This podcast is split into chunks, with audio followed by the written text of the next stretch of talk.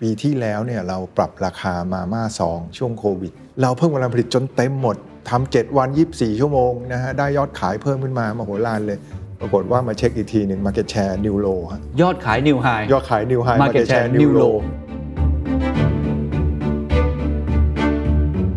เราให้เจ้าหน้าที่ไปที่ร้านเข้าคิวกันถ่ายรูปทุกตะกร้า ผู้บริโภคตอบสนองต่อเงินที่เข้ามา 200 บาทอะไรอืม 700 บาทอะไรอืมไม่มีอะไรแน่นอน เราสหพัฒน์ซึ่งใกล้ผู้บริโภคที่สุด จะต้องเข้าใจผู้บริโภคและจะต้องพิจิตรให้แม่นที่สุด อันนี้ก็คือ AI มาม่าจะใช้ AI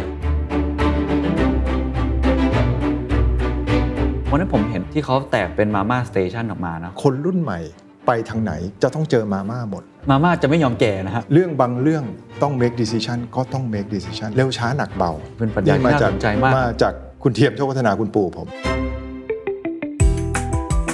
This is the Standard Podcast. Eye opening for your ears.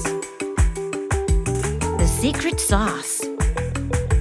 สวัสดีครับ ผมเคนนักครินทร์และนี่คือ The Secret Sauce Podcast What's your secret? ถ้าพูดถึงแบรนด์ของกินที่ทุกคนรู้จักกันเป็นอย่างดี ต้องมีติดไว้ทุกบ้าน เวลาเดินทางก็ต้องพกไป ผมเชื่อว่าก็คือบะหมี่กึ่งสำเร็จรูปที่ชื่อว่ามาม่าแมสแค่ไหนก็คือบางทีเราไม่เรียกเลยครับว่ามันคือบะหมี่กึ่งสำเร็จรูป เราเรียกว่ามาม่าถูกไหมฮะ50ปีแล้วนะครับ มาม่าที่อยู่คู่คนไทยมา แต่วันนี้เราจะมาคุยกันเรื่องกรณีศึกษาในเชิงธุรกิจครับว่า มาม่าตอนนี้อาจจะแก่ไปแล้วหรือเปล่า มันจะทำอย่างไรที่จะจับใจคนรุ่นใหม่ได้ องค์กรสหพัฒนพิบูลครับ จะทำอย่างไรที่จะปรับตัวเข้าสู่โลกที่ผันผวน มี disruption เกิดขึ้นมากมาย มีภัยคุกคามที่เปลี่ยนแปลงอย่างรวดเร็วมากมาย นี่เป็นเคสที่น่าสนใจมาก ๆ นะครับ ผมจะพูดคุยกับคุณเวทิตโชควัฒนา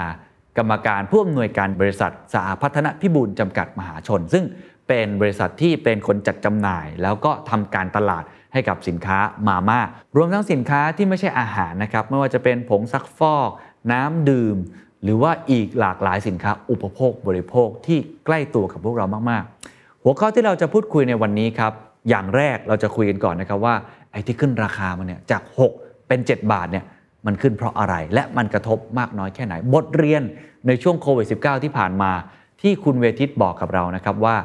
ยอดขาย New High Market Share นิวโลเขาเรียนรู้อะไรบ้างนะครับ อย่างที่2ครับเราจะคุยกันนะครับว่ามาม่าเนี่ยเป็นสินค้าที่แมสมาก ๆ เลยนะฮะแล้วมันก็เรียกได้ว่ายังไงก็ขายได้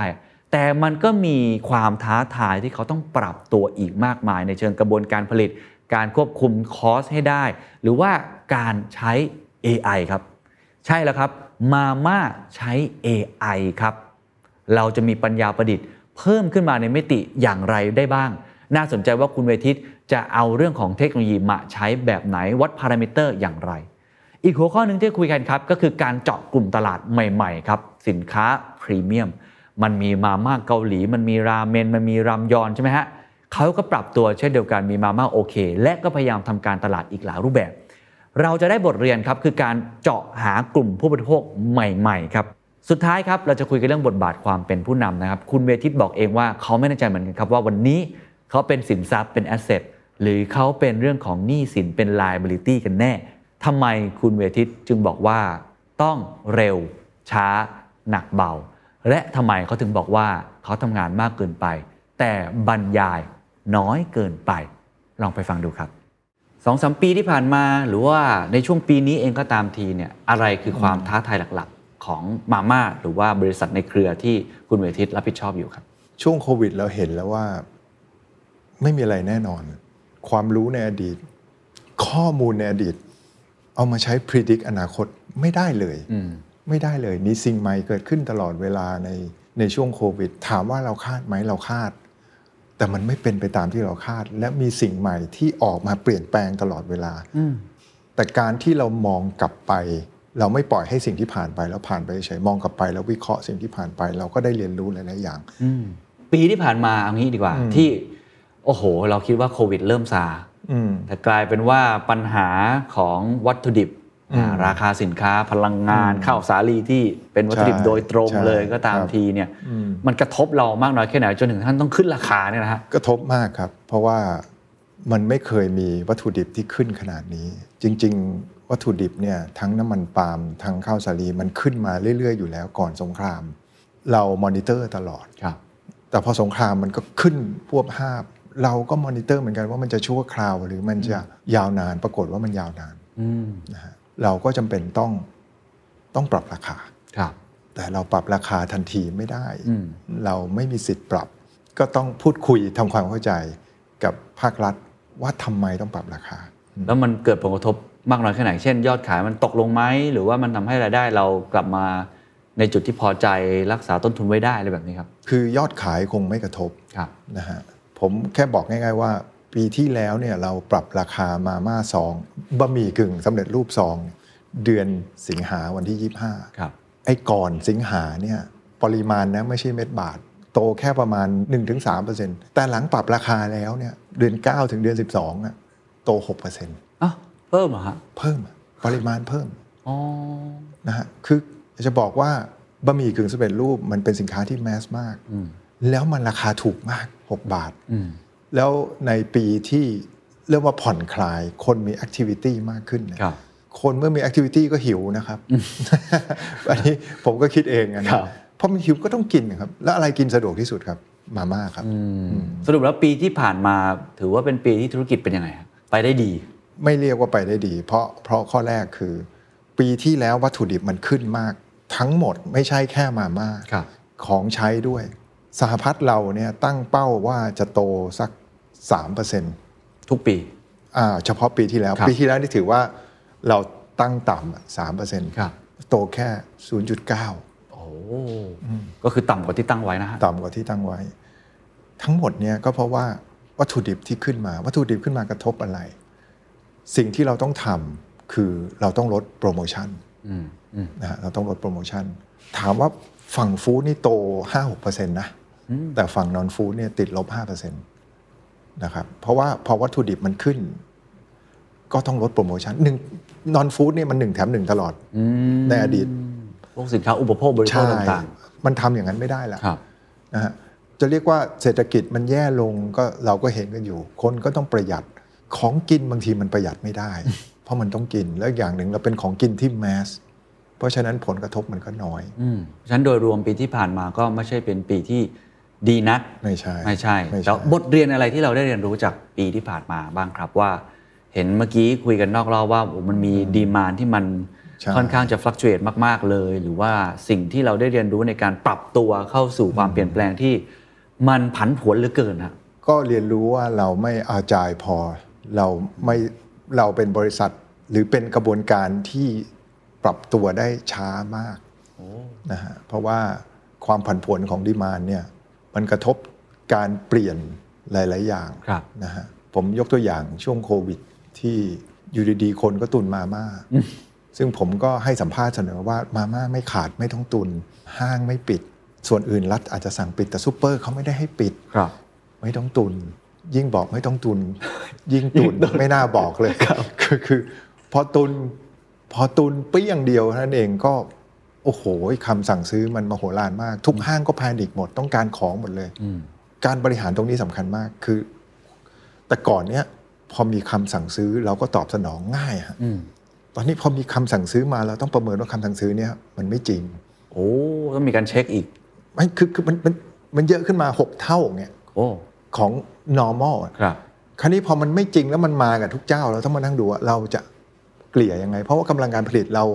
มันเพิ่มได้แค่ 30%เอืมใช่ไหมฮะครับปริมาณมันเพิ่มขึ้นมา 300%อืมดีมานไม่ได้เพิ่ม 300 แต่ความแพนิคคำสั่งมันมา 300 400%มันต้องมาเกลี่ยอืมเกลี่ยเสร็จก็ขายไปเราก็คิดว่า โอ้โห ยอดขายนิวไฮเว้ยเจ๋วอะอืมนะฮะเออ เราเพิ่มกำลังผลิตจนเต็มหมดทำเจ็ดวันยี่สี่ชั่วโมงนะฮะได้ยอดขายเพิ่มขึ้นมามโหฬารเลย ปรากฏว่ามาเช็คอีกทีหนึ่ง Market Share New Low ฮะ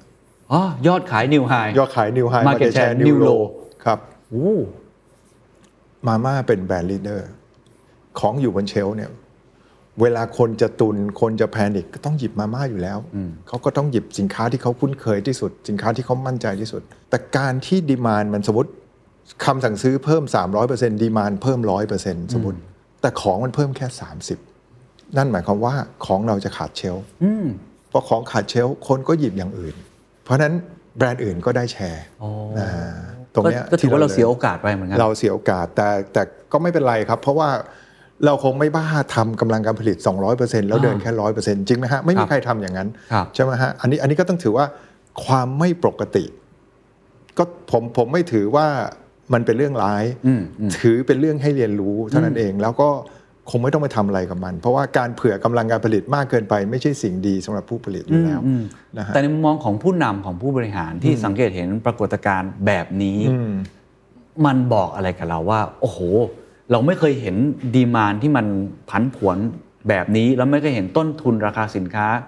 ที่มันผันผวนแบบนี้หรือเปล่า หรือว่าจริง ๆ แล้วสำหรับมุมมองคนที่ทำธุรกิจนี้มายาวนานก็ถือเป็นเรื่องปกติ แล้วเรื่องนี้มันบอกอะไรกับการวางแผนในอนาคต สำหรับเป็นผู้นำองค์กรดีนะครับมานแบบนี้เคยเห็นตอนน้ำท่วม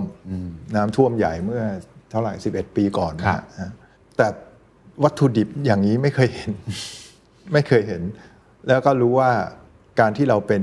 สินค้าควบคุมเนี่ยอืมมันจะลำบากในอนาคตนะฮะแล้วผมก็เข้าใจภาครัฐว่าการที่จะอนุญาตให้อะไรขึ้นราคาเขาก็ต้องดูผู้บริโภคอะไรด้วยนะฮะครับก็ก็ไม่ได้ไม่ได้ว่าอะไรกัน แต่ว่าการที่เราเป็นสินค้าควบคุมอะเราเสียเปรียบหลายอย่าง ในขณะที่บะหมี่นำเข้า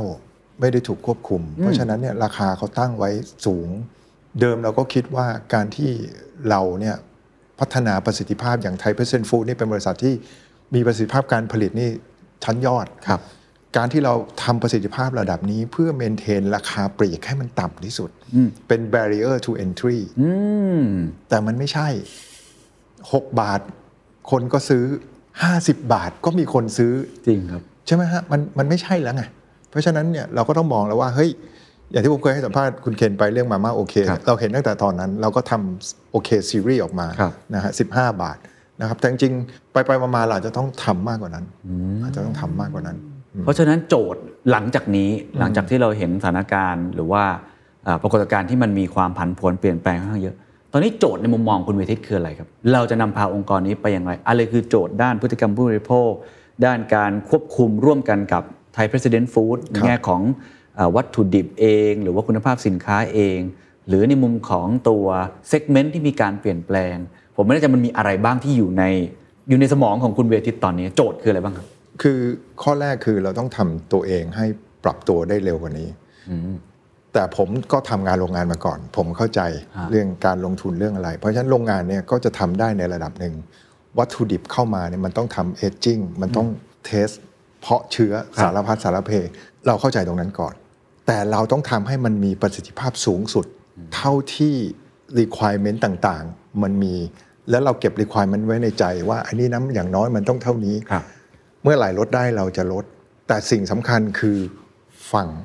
เราสหพัฒน์ซึ่งใกล้ผู้บริโภคที่สุด จะต้องเข้าใจผู้บริโภคและจะต้องพิจิตรให้แม่นที่สุด อันนี้ก็คือ AI อันนี้ AI มันไม่ได้อยู่ดีๆ มันก็เป็น AI ครับ มันเป็นพารามิเตอร์ที่เราใส่เข้าไป อย่าง ChatGPT มันเท่าไหร่ 175,000 ล้านพารามิเตอร์ใช่ไหมฮะ เราคงไม่ต้องขนาดนั้นอืมพารามิเตอร์ของเรามันมีอะไรบ้าง เราได้เรียนรู้จากสถานการณ์โควิด เยอะแยะไปหมดเลยนะครับพารามิเตอร์ของเราเนี่ยไม่ได้ simple แค่ว่า panic buy อืมคนจะตุน คนไม่ท่องเที่ยวคับขายน้อยซองขายเยอะตอนนี้ปีที่แล้วท่องเที่ยวกลับมาคับโต 25%มันไม่ใช่แค่นั้นนะฮะมันมีมาตรการรัฐ เออจริง มันมีบัตรประชารัฐโอ้มันมีเดือนหนึ่งได้ 200 อีกเดือนหนึ่งเป็น 700 ครับ มันมีผลหมดนะเพราะสินค้าแล้วมันแมสจริง ๆ นะ สหพัฒน์ทำอะไรบ้าง ช่วงมาตรการรัฐเนี่ย เราทำเซอร์เวยและพยายามเก็บ Big Data ตลอด เราให้ เจ้าหน้าที่ไปที่ร้านลูกค้าเรา บัตรประชารัฐเขาใช้5วันแรกหมด เข้าคิวกันถ่ายรูปทุกตะกร้าจดว่ามีอะไรในตะกร้าบ้างครับผู้บริโภคตอบสนองต่อเงินที่เข้ามา 200 บาทอะไรอืม700บาทอะไรอืมนะฮะอันเนี้ยใช้เมื่อไหร่ มันมีมากกว่านั้นอีกมันมีมิติว่าช่วง 200 บาทได้ใหม่ ๆเหอะรีบใช้ให้หมดอ่าซื้อเยอะพอ700 บาทเอ้าร้านนี้ไม่มีคนเลย บ้านหนึ่งมีหลายคนได้703 4 คนครับรวมกันนั่งรถเข้าเมืองไปร้านใหญ่ได้ไปแน่นที่ร้านใหญ่จริงเหรอฮะพฤติกรรมไม่เหมือนกันนะเออพฤติกรรมเนี่ยมันมันเปลี่ยนแปลงคณิตทุกอย่างที่เกิดขึ้นเนี่ยมันเป็นพารามิเตอร์ทั้งนั้น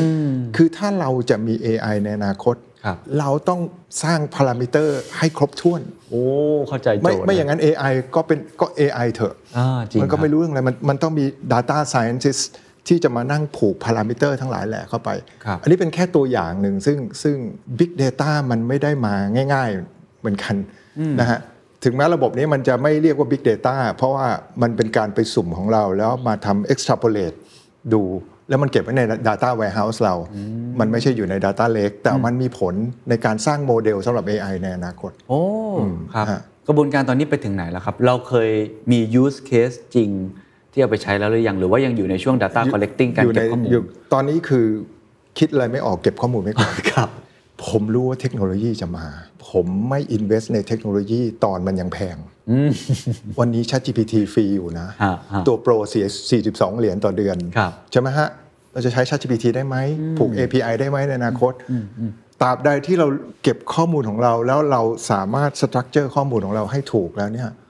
tools มันมาเองอยู่แล้วครับเทคโนโลยีมันจะ democratize demonetize อยู่แล้ว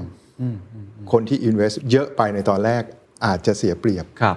แต่ว่าอยู่ในแผนของเราแน่นอน อยู่ใน thinking ของเรา ถ้าอย่างนั้นอาจจะลองให้คำแนะนำกับผู้ประกอบการหลาย ๆ ท่านได้ไหมครับ พอพูดถึง Big Data พูดถึง Data Scientist ส่วนใหญ่เราจะนึกถึงบริษัทที่เกี่ยวข้องกับเทคโนโลยี หรืออย่างน้อยเนี่ยมีการทำ transaction การซื้อขาย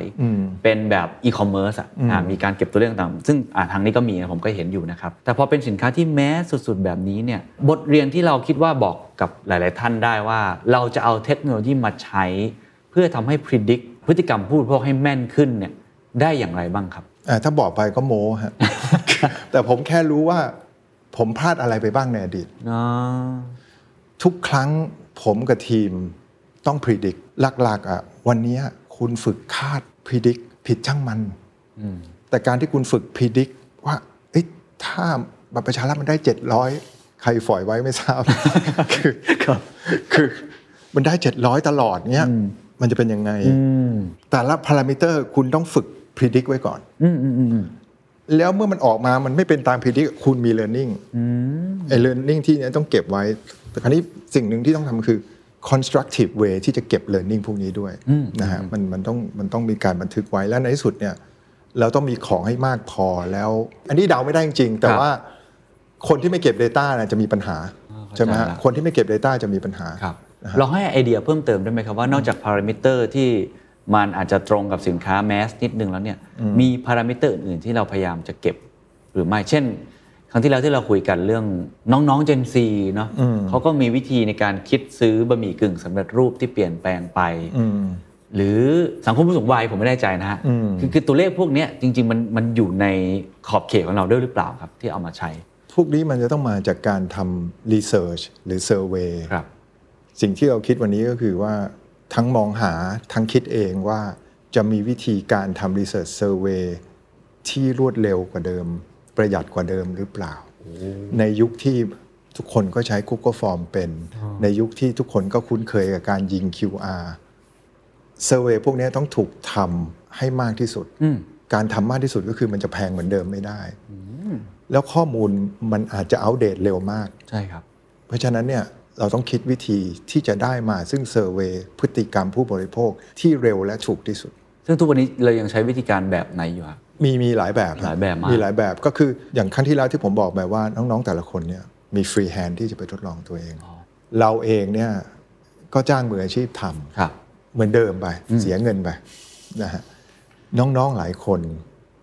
เขาก็เข้าไปในโซเชียลของเขาสร้าง Google Form ของเขาเอง survey ออกมาเอามาให้ดู ผมก็แค่ comment ผมก็คิดว่าการปล่อยให้แต่ละคนมี free hand ผมแค่พยายาม ผมแค่ถามคำถาม ในการประชุมส่วนมากผมจะถามว่าทำไมทำไมทำไม ผมแค่ถามคำถามอย่างเดียวเมื่อคนรุ่นใหม่ได้คำถามเขาต้องไปหาคำตอบ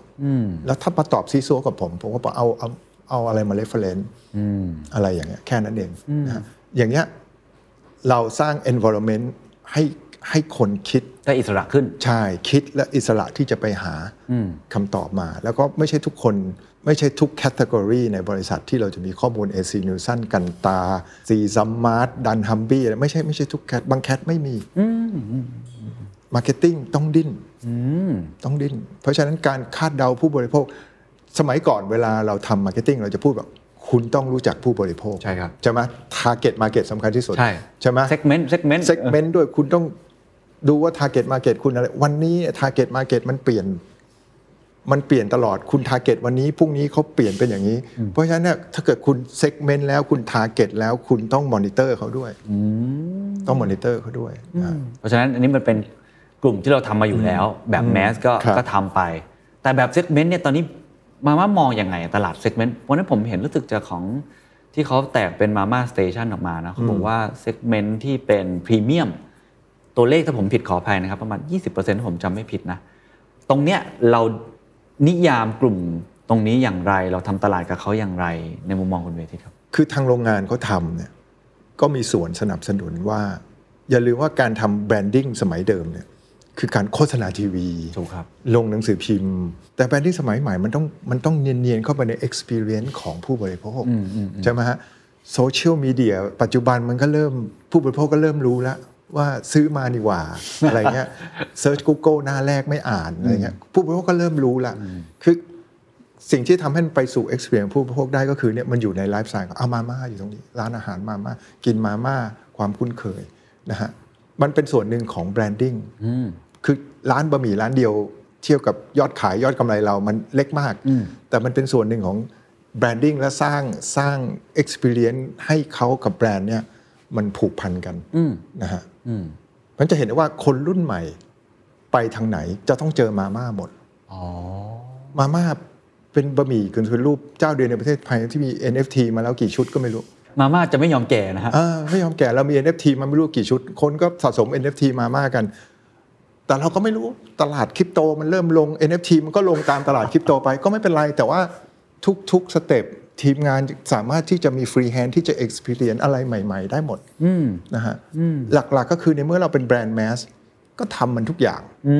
มอ่าผมเข้าใจละทำมันทุกอย่างใช่ไหมฮะอ่าถ้าสายตาเขาเคยอยู่บนหนังสือพิมพ์เราก็อยู่ในหนังสือพิมพ์ สายตาเขาเล่นเกม วันหลังเขาซื้อ NFT เข้าไปในตลาดประมูล NFT เขาก็จะต้องเห็น branding ของเราอ่านะฮะเห็นภาพครับฮะแต่ว่าไอ้มาม่า station นี่เราอยากยังไม่ชัดเจนว่าจะต่อยอดเป็นร้านอาหารยังไม่ลชัดเจนไหยังไม่ชัดเจนยังอยู่ในช่วงทดลองอยู่มากๆใช่ครับใช่ครับอ่าแต่กระแสตอบรับดีถูกไหมฮะดีฮะเล่าให้ฟังเรื่องเคสมาม่าโอเคอีกสักครั้งได้ไหมครับว่าตอนนี้ stage มันอยู่ตรงไหนแล้วตอนนั้นที่เล่าให้ฟังก็คือว่าคุณอาทิตย์เห็นกระแสเกาหลีมาเนาะคนกินอ่าอะไรนะรามยอนใช่ไหม แล้วก็โอ้ยยอมที่จะจ่ายราคาแพงๆ เกิน 50 บาทด้วยซ้ำเนี่ยแล้วเราก็ปรับตัวแบรนด์ต่างๆ วิธีการ launch marketing campaign ก็เปลี่ยนไป ตอนนี้เป็นไงบ้างครับ วันนั้นมันตัว Hot Korean กับกุ้งผัดซอสต้มยำไข่เค็มคือตัวที่3อ่าแต่สร้างกระแสได้ดีมากนะฮะไข่เค็มคือตัวที่ 3 แต่ว่า 2 ตัวแรกวันนั้นเ e ิร์นนิ่งที่ผมจำได้ละที่พูดกับคุณเคนไปว่า 2 ตัวแรกว่าดีแล้ว แต่พอไข่เค็มมันมา จริง ๆ เป้าหมายถึงแล้ว ต้องไม่หยุดต้องออกเลย พอ test แล้วมันผ่านออกเลย ก็เป็นฮิตดังมากขึ้นมา ตัวโอเคเนี่ยมันก็เดินต่อนะฮะปีที่แล้วเนี่ยมีสิ่งที่เราเรียกว่ามาม่าโอเค X ray อ่าครับไม่ใช่รังสีฝ X-ray นะครับ เราไปคอลแลบกับเลสครับมาม่าโอเค กับเลรสชาติเดียวกันทำหนังโฆษณาร่วมกัน อันนี้ก็เป็นกระแสใช่ไหมก็เป็นกระแสเฮ้ยรสชาติเดียวกับเลสเนี่ยเนี่ยสิ่งใหม่ๆเหล่าเนี้ยทีมงานคนรุ่นใหม่ก็นั่งนั่งคิด แล้วก็ออกสิ่งเหล่านี้มา โอเคก็ไปเรื่อยๆนะฮะเนี่ยมีมาม่าเอ็กซ์เรย์ตอนนี้โอเค มีกี่รสชาติผมจำไม่ได้เลย น่าจะ 8 แล้วมั้งแต่มันช่วยทำให้ยอดขายโดยรวมดีขึ้นดีขึ้น หรือว่าจริงๆแล้วอยากจะเน้น branding หรือว่าทำให้แบรนด์มัน uplift ตลอดครับ branding ดี ยอดขายก็ดีนะครับ premium segment เนี่ยเคยอยู่ประมาณ 16%ในปี 19 พูดถึงตลาดนะครับแต่ premium segment นี่ define โดยเราเองนะเราเอาข้อมูลมา define ว่าอะไรคู่แข่งตัวไหน เราตัวไหนเรียกว่าพรีเมียมสองปีที่ผ่านมามันขึ้นมาถึง 25%จาก 16 เป็น 25%แสดงว่ากลุ่มพรีเมียมน่าจะมาน่าจะโตครับเราเองเนี่ยมีแชร์ใน premium segment เนี่ยเกือบเกือบ 30%เท่านั้นเองในขณะที่กลุ่ม massซอง เรามีแชร์เกิน 50%ครับเพราะฉะนั้นมึงมีโอกาสอืมในกลุ่มพรีเมียม แล้วพรีเมียมเนี่ยมันมาจากทั่วโลก แต่ส่วนมากก็เนี่ยแถวแถวๆบ้านเราครับเนี่ยแหละที่วิ่งเข้ามา เพราะถ้าถ้ามันไปไกลกว่าแถวแถวๆบ้านเรารสชาติมันคงใช้ไม่ได้ส่วนใหญ่ก็เป็นเอเชียอ่าเอเชียเนี่ยเข้ามาเพราะฉะนั้น premium segment มันก็จะน่าจะโตไปเรื่อยๆครับนะครับแสดงว่าในมุมมองคุณเวทิตเนี่ยฝั่ง mass เราก็ เรื่องการผลิตทำให้มันดีที่สุดใช่ถูกไหมฮะใช่ครับแล้วก็มีอ่าเขาเรียกว่าพารามิเตอร์มาช่วยจับอืมแต่ฝั่งที่เป็น segment พรีเมียมเราก็ต้องพยายามมีอัตราการเติบโตให้ได้มากขึ้นเรื่อยใช่ๆมีกลยุทธ์อะไรเพิ่มเติมไหมครับ ในปีหลังจากนี้ก็ได้ครับว่าไอตัวตลาด segment ก่อนก็ได้ครับ ที่เปอร์เซ็นต์เราเนี่ยอาจจะประมาณ 30เนี่ยเราตั้งเป้าจะได้ประมาณเท่าไหร่ และกลยุทธ์ที่จะไปถึงจุดนั้นมีอะไรบ้างครับ ผมตั้งเป้าแบบ realistic ว่าได้สัก 35 ก่อน นะฮะได้สัก 35 สิ่งที่จะนำไปอะต้องบอกว่ามันมาอยู่ในยุคที่เรียกว่า วางกลยุทธ์อะไรไปก็อาจจะผิดได้ เพราะฉะนั้นมันอยู่ที่ว่าเอาออกมาเยอะๆครับแล้วเจอตัวไหนถูกย้ำมันเข้าไปโอ้เหมือนเข้าใจสตาร์ทอัพเหมือนกันนะฮะเออมันมันมันอย่างนี้แล้วล่ะ คือ ผมทำการตลาดมายาวนานยังไง ก็ไม่มีทางเข้าใจคอน sumer ยุคใหม่ ไม่มีทาง มันอยู่ที่การลองผิดลองถูกอืมคราวนี้อยู่ที่ทีมงานผม ถ้าคุณจะออกสินค้ามาเยอะๆโอ้โห cost มันเยอะนะอืมใช่ครับออกสินค้าตัวหนึ่งเพราะฉะนั้นคุณต้องหาวิธีทำ test เยอะๆเมื่อคุณมี test เยอะพอ แล้วคุณเอามาที่สินค้าใหม่แต่ละตัวที่ออกมาคาดผล แล้วดูรีเซลแล้วดูว่าทำไมมันไม่เป็นไปตามนั้นอืมแล้วก็เก็บความรู้นั้นไว้แล้วออกตัวใหม่นะฮะ ไอ้ไอ้มุมตรงนี้แหละครับที่ผมคิดว่ามันเปลี่ยนกระบวนทัศน์หรือว่าเปลี่ยนกระบวนการทำงานเยอะเหมือนกันนะครับ จากในอดีตอย่างนี้เมื่อกี้ที่บอกก็คือว่าอะแต่ละสินค้าออกมาก็ต้องทำรีเสิร์ชยาวนานหน่อยใช่ครับกว่าจะร้อนสู่ตลาดก็ต้องมั่นใจระดับหนึ่งกลายเป็นตีตีตีตีไปเรื่อยๆ จนเจอตัวที่มันใช่แน่นอนเนี่ยอันนี้เราปรับกระบวนการทำงานภายใน ยากไหมครับ จะใช้คำว่า change management เนี่ยทำยากแค่ไหนครับวันนี้วันนี้ก็ยังไม่เป็นไปตามที่ที่เราคาดหวังว่าจะได้ แล้วก็กระบวนการเก่าๆก็ยังมีอยู่รวมทั้งตัวผมด้วยนะอ่าตัวผมอาจจะเป็นอุปสรรคด้วยกัน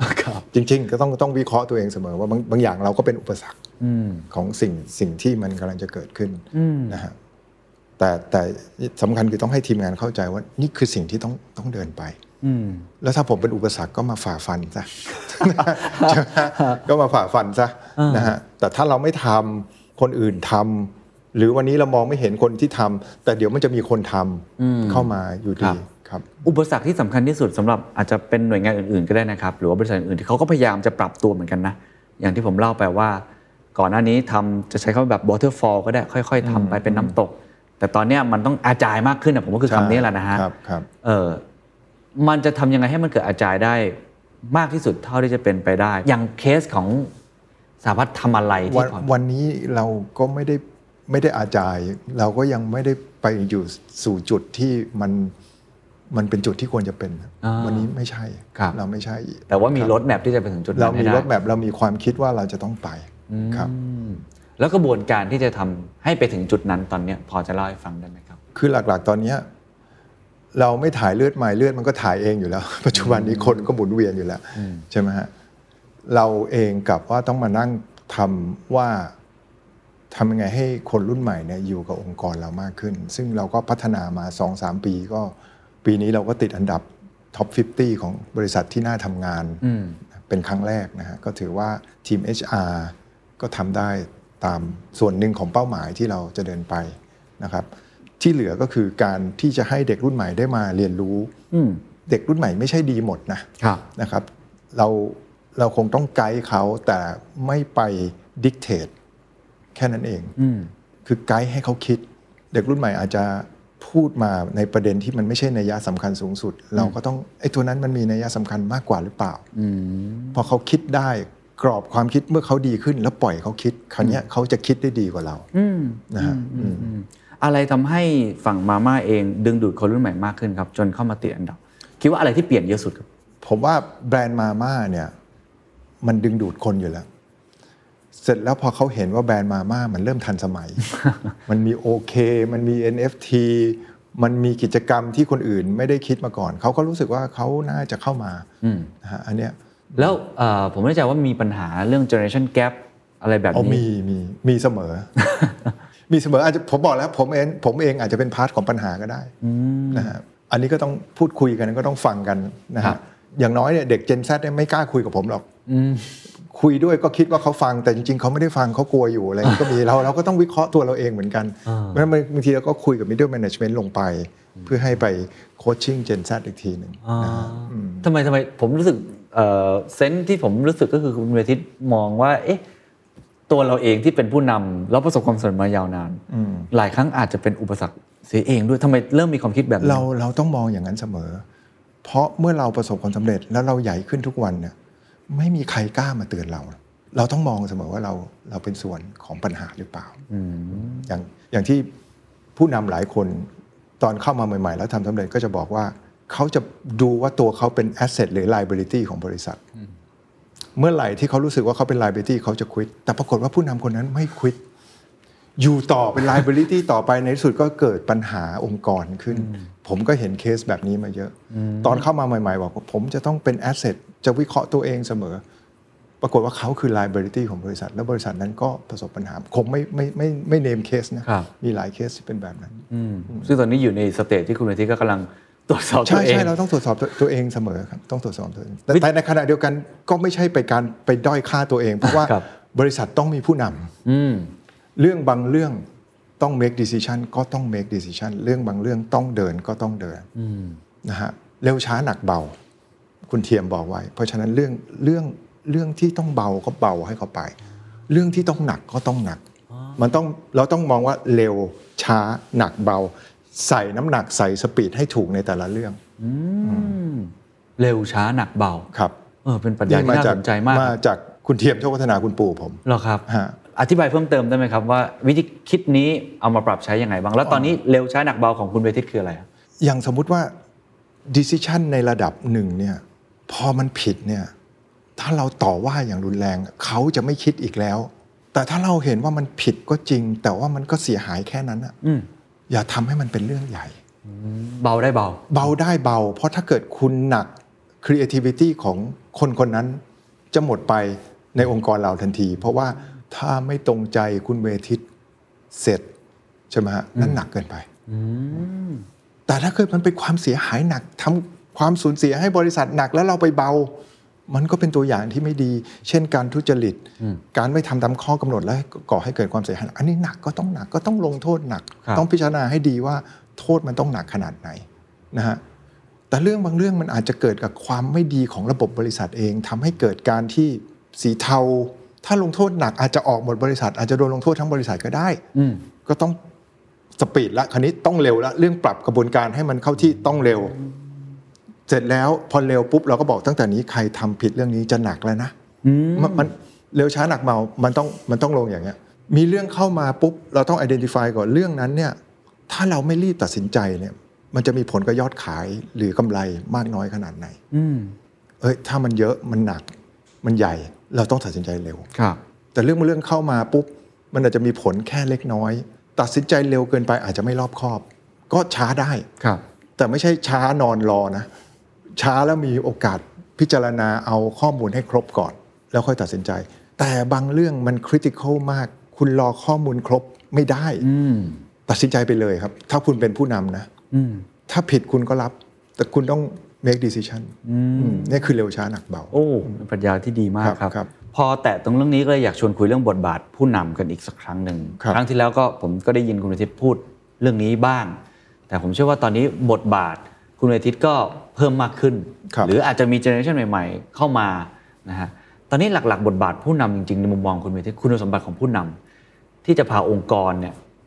ขับเคลื่อนไปในจุดที่โอ้โหมันมีความเปลี่ยนแปลงรวดเร็วเนี่ยมันมันคืออะไรบ้างหรือคุณอาทิตย์เตือนตัวเองในเรื่องอะไรบ้าง ต้องไม่ dictate ต้อง inspireนะฮะต้อง inspire เพราะฉะนั้นเนี่ยผู้นำหลีกเลี่ยงไม่ได้ที่จะต้องเป็นคนพูดเป็นพูดได้ ผมยังคิดเลยว่าผมทำงานมากเกินไปอยู่โอ้กลายเป็นทำงานมากไปไม่คือดีคือนะไม่ดีผมควรจะใช้เวลาในการ inspire คน ผมก็ยังคิดอยู่คำว่า inspire เนี่ยเราพูดตรงๆไม่ได้ เพราะเราต้องบอกว่าจะมี training แล้วผมจะต้องเป็นคน train เองระหว่าง train ผมควรจะ inspire คนให้ความรู้จริง ๆ ผมควรจะใช้เวลาบรรยายมากกว่าทำงานแต่ผมบรรยายน้อยมาก สามเดือนหนมั้งสามเดือนหนเพิ่งบรรยายไปเนี่ยการที่ผู้นำมาบรรยาย หรือถามตอบหรือทำทาวฮอมันได้ถ่ายทอดความคิดได้ได้รู้จักคนในองค์กรครับแล้วจะทำให้เราไปกำหนด direction หรือ activity ที่เหมาะสมได้ ผมคิดว่านั่นคือสิ่งที่ผมจะเปลี่ยนผมจะบรรยายมากขึ้น ในองค์กรนะไม่ใช่นอกองค์กรครับครับนอกองค์กรเชิญไปบรรยายเนี่ยก็ให้คนอื่นนะครับ เพื่อที่จะได้เข้าใจแล้วใช่ก็จะได้ถ่ายทอดใช่แล้วก็ทำให้ไอ้กลยุทธ์ หรือว่า ครับไอ้ดิเรกชันที่เราวางไว้เนี่ยมันตรงมากขึ้นใช่ถูกไหมฮะอ่าแล้วสิ่งที่เราพูดไปบางครั้งมันต้องพูด 3 4 หนดูแววตาของคนเข้ามาก่อนนะฮะและเราต้องไม่บรรยายแบบคุณต้องทำอย่างนู้น คุณต้องทำอย่างนี้นะต้องบรรยายแบบภาพโลกนี้มันเป็นยังไง ที่ผ่านมาเราเป็นยังไง ถ้าเราได้อย่างนี้มันคงจะดีได้นะมันคงจะดีเนี่ยมันมันต้องเป็น inspire นะครับเหมือนเหมือนกับว่าอะผมเล่าเรื่องลูกผมอะ ผมบังคับให้เรียนเปียโนยังไง มันก็มันมันก็ไม่เรียนมันก็เล่นเปียโนเล่นติ้งต้องบอกเออเล่นอย่างนี้อย่าเล่นดีกว่า เลิกเรียนอืมผมเล่นให้ดูว่าผมเล่นเพลงอะไรก็ได้ โดยไม่ต้องดูโน้ตอืมให้มันดู มันก็ เออ ก็พ่อเก่ง แต่พอมันเริ่ม อยากจะ impress เพื่อนๆเฮ้ยคนเล่นเปียโนได้นี่มันเท่มากเลยนะ ผมก็บอกว่าสมัยอยู่มันง่ายกว่าสมัยพ่อเยอะ มันมี YouTube นะมีโน้ตติ้งติ้งติ้งให้หมดเลยลองไปดูสิ ปุ๊ดเดียวตอนนี้มันเล่นเก่งกว่าผมแล้ว มันแค่มีบางอย่างมา inspire เขามา trigger พอให้เขานะเราอาจจะไม่ใช่คน inspire แต่มันมีปัจจัยภายนอกมา inspire เขามันไปเองได้เลย ไม่ต้องมีครู ไปได้เองเขาเห็นพ่อเขาทำมาว่าเอ้ยทำไมพ่อเล่นได้โดย ไม่ต้องดูโน้ต อยากร้องเพลงอะไรอยากแกะเพลงอะไรก็แกะได้เขารู้ว่ามีคนทำได้หนึ่งคนคือพ่อ เมื่อเขามีความต้องการเขาไม่มาขอให้พ่อสอนเลยนะ เขาหาเขาเองอืมแล้วก็มีข้อมูลทำได้มากมายในช่อินเทอร์เน็ต แล้วมันเก่งกว่ามันแกะเพลงอะไรก็ได้แล้วเล่นเหมือนด้วยอะคือเราเล่นไม่ได้เลยอะเนี่ยไงฮะ inspiration มันจะเป็น powerful มาก และคนรุ่นใหม่มันจะเก่งกว่ารุ่นเราแน่ๆ เพราะว่าเขาอยู่ใน environment ที่เขาหาอะไรก็ได้หมดเลย ของเรายังต้องรอให้ครูสอนก่อน แล้วก็ท่องจำครับมันถึงออกมาเป็นเราวันเนี้ยแล้วคิดดูดิว่าคนรุ่นใหม่ มันจะเก่งกว่าเราขนาดไหนโอ้เห็นภาพเลยครับว่าแสดงว่าหลังจากนี้บทบาทของคุณเวทิตเองจะเป็นการ inspire มากขึ้นใช่ครับคล้ายๆกับเปียโนเมื่อกี้นะใช่ไม่ได้บังคับให้ทำอ่าให้บริบทให้ข้อมูลอาจจะทำให้เห็นบ้างอ่าแต่ทำให้ทุกคนเนี่ยสามารถที่จะลุกขึ้นมา สร้างอะไรสร้างการเปลี่ยนแปลงในแบบของตัวเองได้ ใช่ครับอย่างในเคสที่ผมบอกว่าผมอยากจะทำเซอร์เวยที่มันเร็วขึ้นถูกลง ผมไม่ได้บอกนะ คุณไปใช้ทูตัวนี้ แล้วทำแบบนี้ ผมเอาเวลาของผมซึ่งมีน้อยกว่าเขาอะไปหาที่ไหนอะเขาอะมีเวลามากกว่าผม อย่างบรรยายครั้งที่แล้วผมบรรยายเรื่อง Chat GPT ครับแล้วผมบอกมันยังมี AI tool อีกเยอะเลยนะเป็น 10 เลย ซึ่งผมไม่มีเวลาดูเนี่ยถ้ามันไปอินสปายคนใดคนหนึ่งในห้องที่ผมบรรยาย ครั้งต่อไปดีไม่ดี ผมจะเจอคนที่บอกใช้ AI tool ในการทำงานหลาย ๆ อย่างให้บริษัทก็ได้ นอกเหนือจากตัวเทคโนโลยี พฤติกรรมผู้บริโภค หรืออการเติบโตของตัวบริษัทที่เราแตะไปในหลาย ๆ ประเด็นนะฮะอีกมุมหนึ่งที่ผมเชื่อว่าก็เป็นอีกอิชชูหนึ่งที่คนพูดถึงกันค่อนข้างเยอะมาก แล้วก็มีความสำคัญมากขึ้นเรื่อย ๆ ก็คือเรื่องความยั่งยืน สิ่งแวดล้อมเอยหรือว่าจะเป็นตัว S society governance เอง ตรงนี้คุณเวทิตได้มีการเข้าไป tackle หรือ address มากน้อยแน่แค่ไหนนอนครับผมก็บรรยายเรื่องนี้เยอะที่สุดอ๋อล่ะที่พาลูกค้าไปโปรตุเกสฮังการีผมบรรยายเรื่องโลกร้อนอย่างเดียว เพราะสหพัฒน์เองเนี่ยถ้าจะไปกรีนเนี่ยจะไปกรีนทั้งห่วงโซ่ อุปทาน ผมก็ต้องคอนวินส์ให้ร้านค้าทั่วไปรับรู้ถึงอันตรายที่กำลังจะมา ผมบรรยายสองสามบรรยายให้ร้านค้าฟัง เกี่ยวกับเรื่องนี้ ครั้งเดียวคงไม่พอครับคงต้องบรรยายซ้ำอีก4ี่ห้าครั้งอะผมบอกตามตรงอ่าอ่าอ่าเพื่อให้เกิด conviction ว่าเราต้องมีส่วนในเรื่องนี้นะฮะสหพัฒน์เราซีเรียสเรื่องนี้ฮะแล้วเราก็วางแผน แต่ว่าการวางแผนของเรามันจะต้อง involve ทั้งหมด ทั้งร้านค้า ขนส่ง outsource โรงงาน ซึ่งโรงงานนี่ well aware อยู่แล้ว เพราะโรงงานนี่เป็นบริษัทมหาชนครับมี ESG โดนมีกอะดไรดันชัดอยู่เจแล้วนนะนะฮะแต่ supply chain ทั้งลูปเนี่ยทั้งวงจรเนี่ย มันจะต้องตระหนักร่วมกันทั้งหมดนะฮะแล้ววันหลังเราดันอะไร เพราะการทำตอนนี้ในช่วงแรกมันจะต้องมีคอสเพิ่มขึ้น ทุกคนต้องยินดีที่จะรับคอสที่เพิ่มขึ้นอย่างเหมาะสมเพราะฉะนั้นการที่ให้คนได้รับรู้มากที่สุด จะช่วยครับคนก็จะเกิดความรู้สึกว่าเฮ้ยมันช่วยลดโลกร้อนอืมอย่างเครือสหพัฒน์ก็มีการตั้งเป้าเรื่องคาร์บอนเน u t r a l i t y เหมือนกันเนซิโ o เหมือนกันไหมเอ่อเครือสหพัฒน์ยังไม่ได้ยินนะฮะ แต่สหพัฒน์เนี่ยเราสามารถล้อตามเป้าได้ในปี 2030คาร์บอนเน t r a l i t y เนี่ย2050 net zero น่าน่าจะไม่มีปัญหาอะไรครับนะครัฮะบแต่ระดับเครือยังไม่มีอ๋อเข้าใจครับ คิดว่าความความผมไม่แน่ใจว่าจะเรียกว่าเป็นบทบาทของผู้นำหรือเปล่า หรือว่าต้องทำอย่างไรให้มันเกิดแล้วกันในการขับเคลื่อนเพราะในปี 2 ปีที่ผ่านมาเรื่องนี้พูดคุยกันเยอะมาก แล้วก็คุยในวงไหนก็จะบอกว่ายากคือตั้งเป้าอะตั้งได้ แต่จะทำให้คน ทุกคนลุกขึ้นมาทำในแบบของตัวเองเนี่ยมันค่อนข้างยากตอนนี้เรากระบวนการในการขับเคลื่อนกระบวนการคือหนึ่งต้องให้รู้ว่าทำไมเราต้องทำครับ นั่นคือการบรรยายพูด พอสองพอเราเริ่มมี action หนึ่งสองสามสี่ทุกคนจะเข้าใจอ๋อมาจากสิ่งนั้นนะฮะเข้าใจเข้าใจก็ไป convinceให้สเต็กโฮเดอร์เข้าใจ คนที่เกี่ยวข้องต่อไปเข้าใจ โดยภาพรวมทั้งหมดมองอนาคต 3-5 ปีข้างหน้า อย่างไรบ้างครับ เป็นองค์กรเก่าแก่เนาะอยู่กับคนไทยมาอย่างยาวนาน มีความสำเร็จมากมายที่ให้เห็นเราจะขับเคลื่อนมันยังไงเป้าหมายคืออะไรคือที่ผ่านมาผมก็มองว่าหลาย ๆ อย่างเนี่ยเป็นสิ่งที่คุกคามองค์กรเรา แล้วมันก็ไม่ได้คุกคามอย่างที่ผมคิด แต่ผมก็จะไม่ชะล่าใจว่ามันจะเป็นอย่างนั้นไปเรื่อย ๆ เพราะฉะนั้นเนี่ยสหพัฒน์เนี่ยต้องอยู่ในจุดที่เมื่อถึงจุดที่จะต้องเปลี่ยนเรื่องใดเรื่องหนึ่ง พร้อมเปลี่ยนเลยนะฮะต้องพร้อมเปลี่ยนเลย วันนี้เนื่องจากว่าสถานการณ์มันทำให้เราต้องระวังเรื่องการใช้จ่าย เราจะดูแลค่าใช้จ่ายมากเป็นพิเศษ แต่ต้องดูแลในระดับที่ไม่ทำให้ innovation หรือ creativity หายครับเท่านั้นเองอืมแล้วธีมในช่วงนี้คือคุมคอสให้ได้อืมครับแต่การลงทุนด้านนวัตกรรมก็ยังจำเป็นอย่างยิ่งใช่ เพราะว่าวัตถุดิบกระทบฝ่ายผลิตแล้วครับ ในที่สุดค่าไฟ ค่าน้ำมัน ค่า LNG มันจะกระทบ supply chain คอสมันจะเพิ่มขึ้น ในขณะที่ลูกค้าของเราก็คอสเพิ่มขึ้นด้วย ก็มาขอเราเพิ่มอืมเนี่ยมันมันจะไปไม่รู้จบ มันจะวิ่งไปจน profit margin เราจะหมด เราจะปล่อยให้ไปสู่จุดนั้นไม่ได้ เราจะต้องพัฒนาต่อเนื่องเรื่องเหล่านี้อืม ต้องมีนวัตกรรมอะไรครัต่างบๆมามากมาย แล้วในแง่ของแบรนด์ล่ะครับ ที่อยู่ในใจผู้บริโภคเป็น Market Leader มาตลอด ความฝันมีไหมห้าถึงสิปีข้างหน้าเราอยากเห็นมาม่าเป็นยังไงสาพัฒน์เป็นยังเอ่ไงอแน่นอนครับทีมมาม่าก็จะต้องดูแลแบรนด์มาม่าให้ทันสมัยไปเรื่อยๆ แต่อีกสิ่งหนึ่งก็คือแบรนด์เรามีน้อยไปหรือเปล่าเราต้องมาดูซิว่าเราควรจะมีแบรนด์มากกว่านี้ไหมแล้วก็การทำแบรนด์ขึ้นมาใหม่ มันไม่เหมือนยุคอดีตแล้ว เนี่ยอันนี้ก็เป็นส่วนหนึ่งที่เป็นความท้าทายของสหพัฒน์ครับต้องหาสินค้าใหม่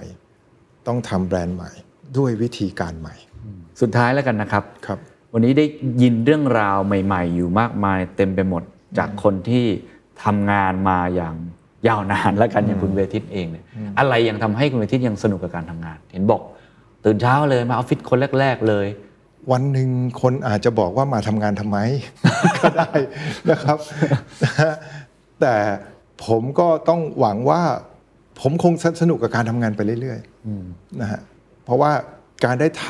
ำได้เห็นได้ผิดพลาด ได้ล้มเหลว และได้สำเร็จบ้าง มันเป็นสิ่งที่ผมมองว่าสนุกผมเคยเกือบต้องล้มละลาย แล้วก็กลับมาได้ ผ่านอะไรมาเยอะ ก็อยากจะทำต่อไป เพราะว่าเมื่อไหร่ไม่ทำแล้วจะไปทำอะไร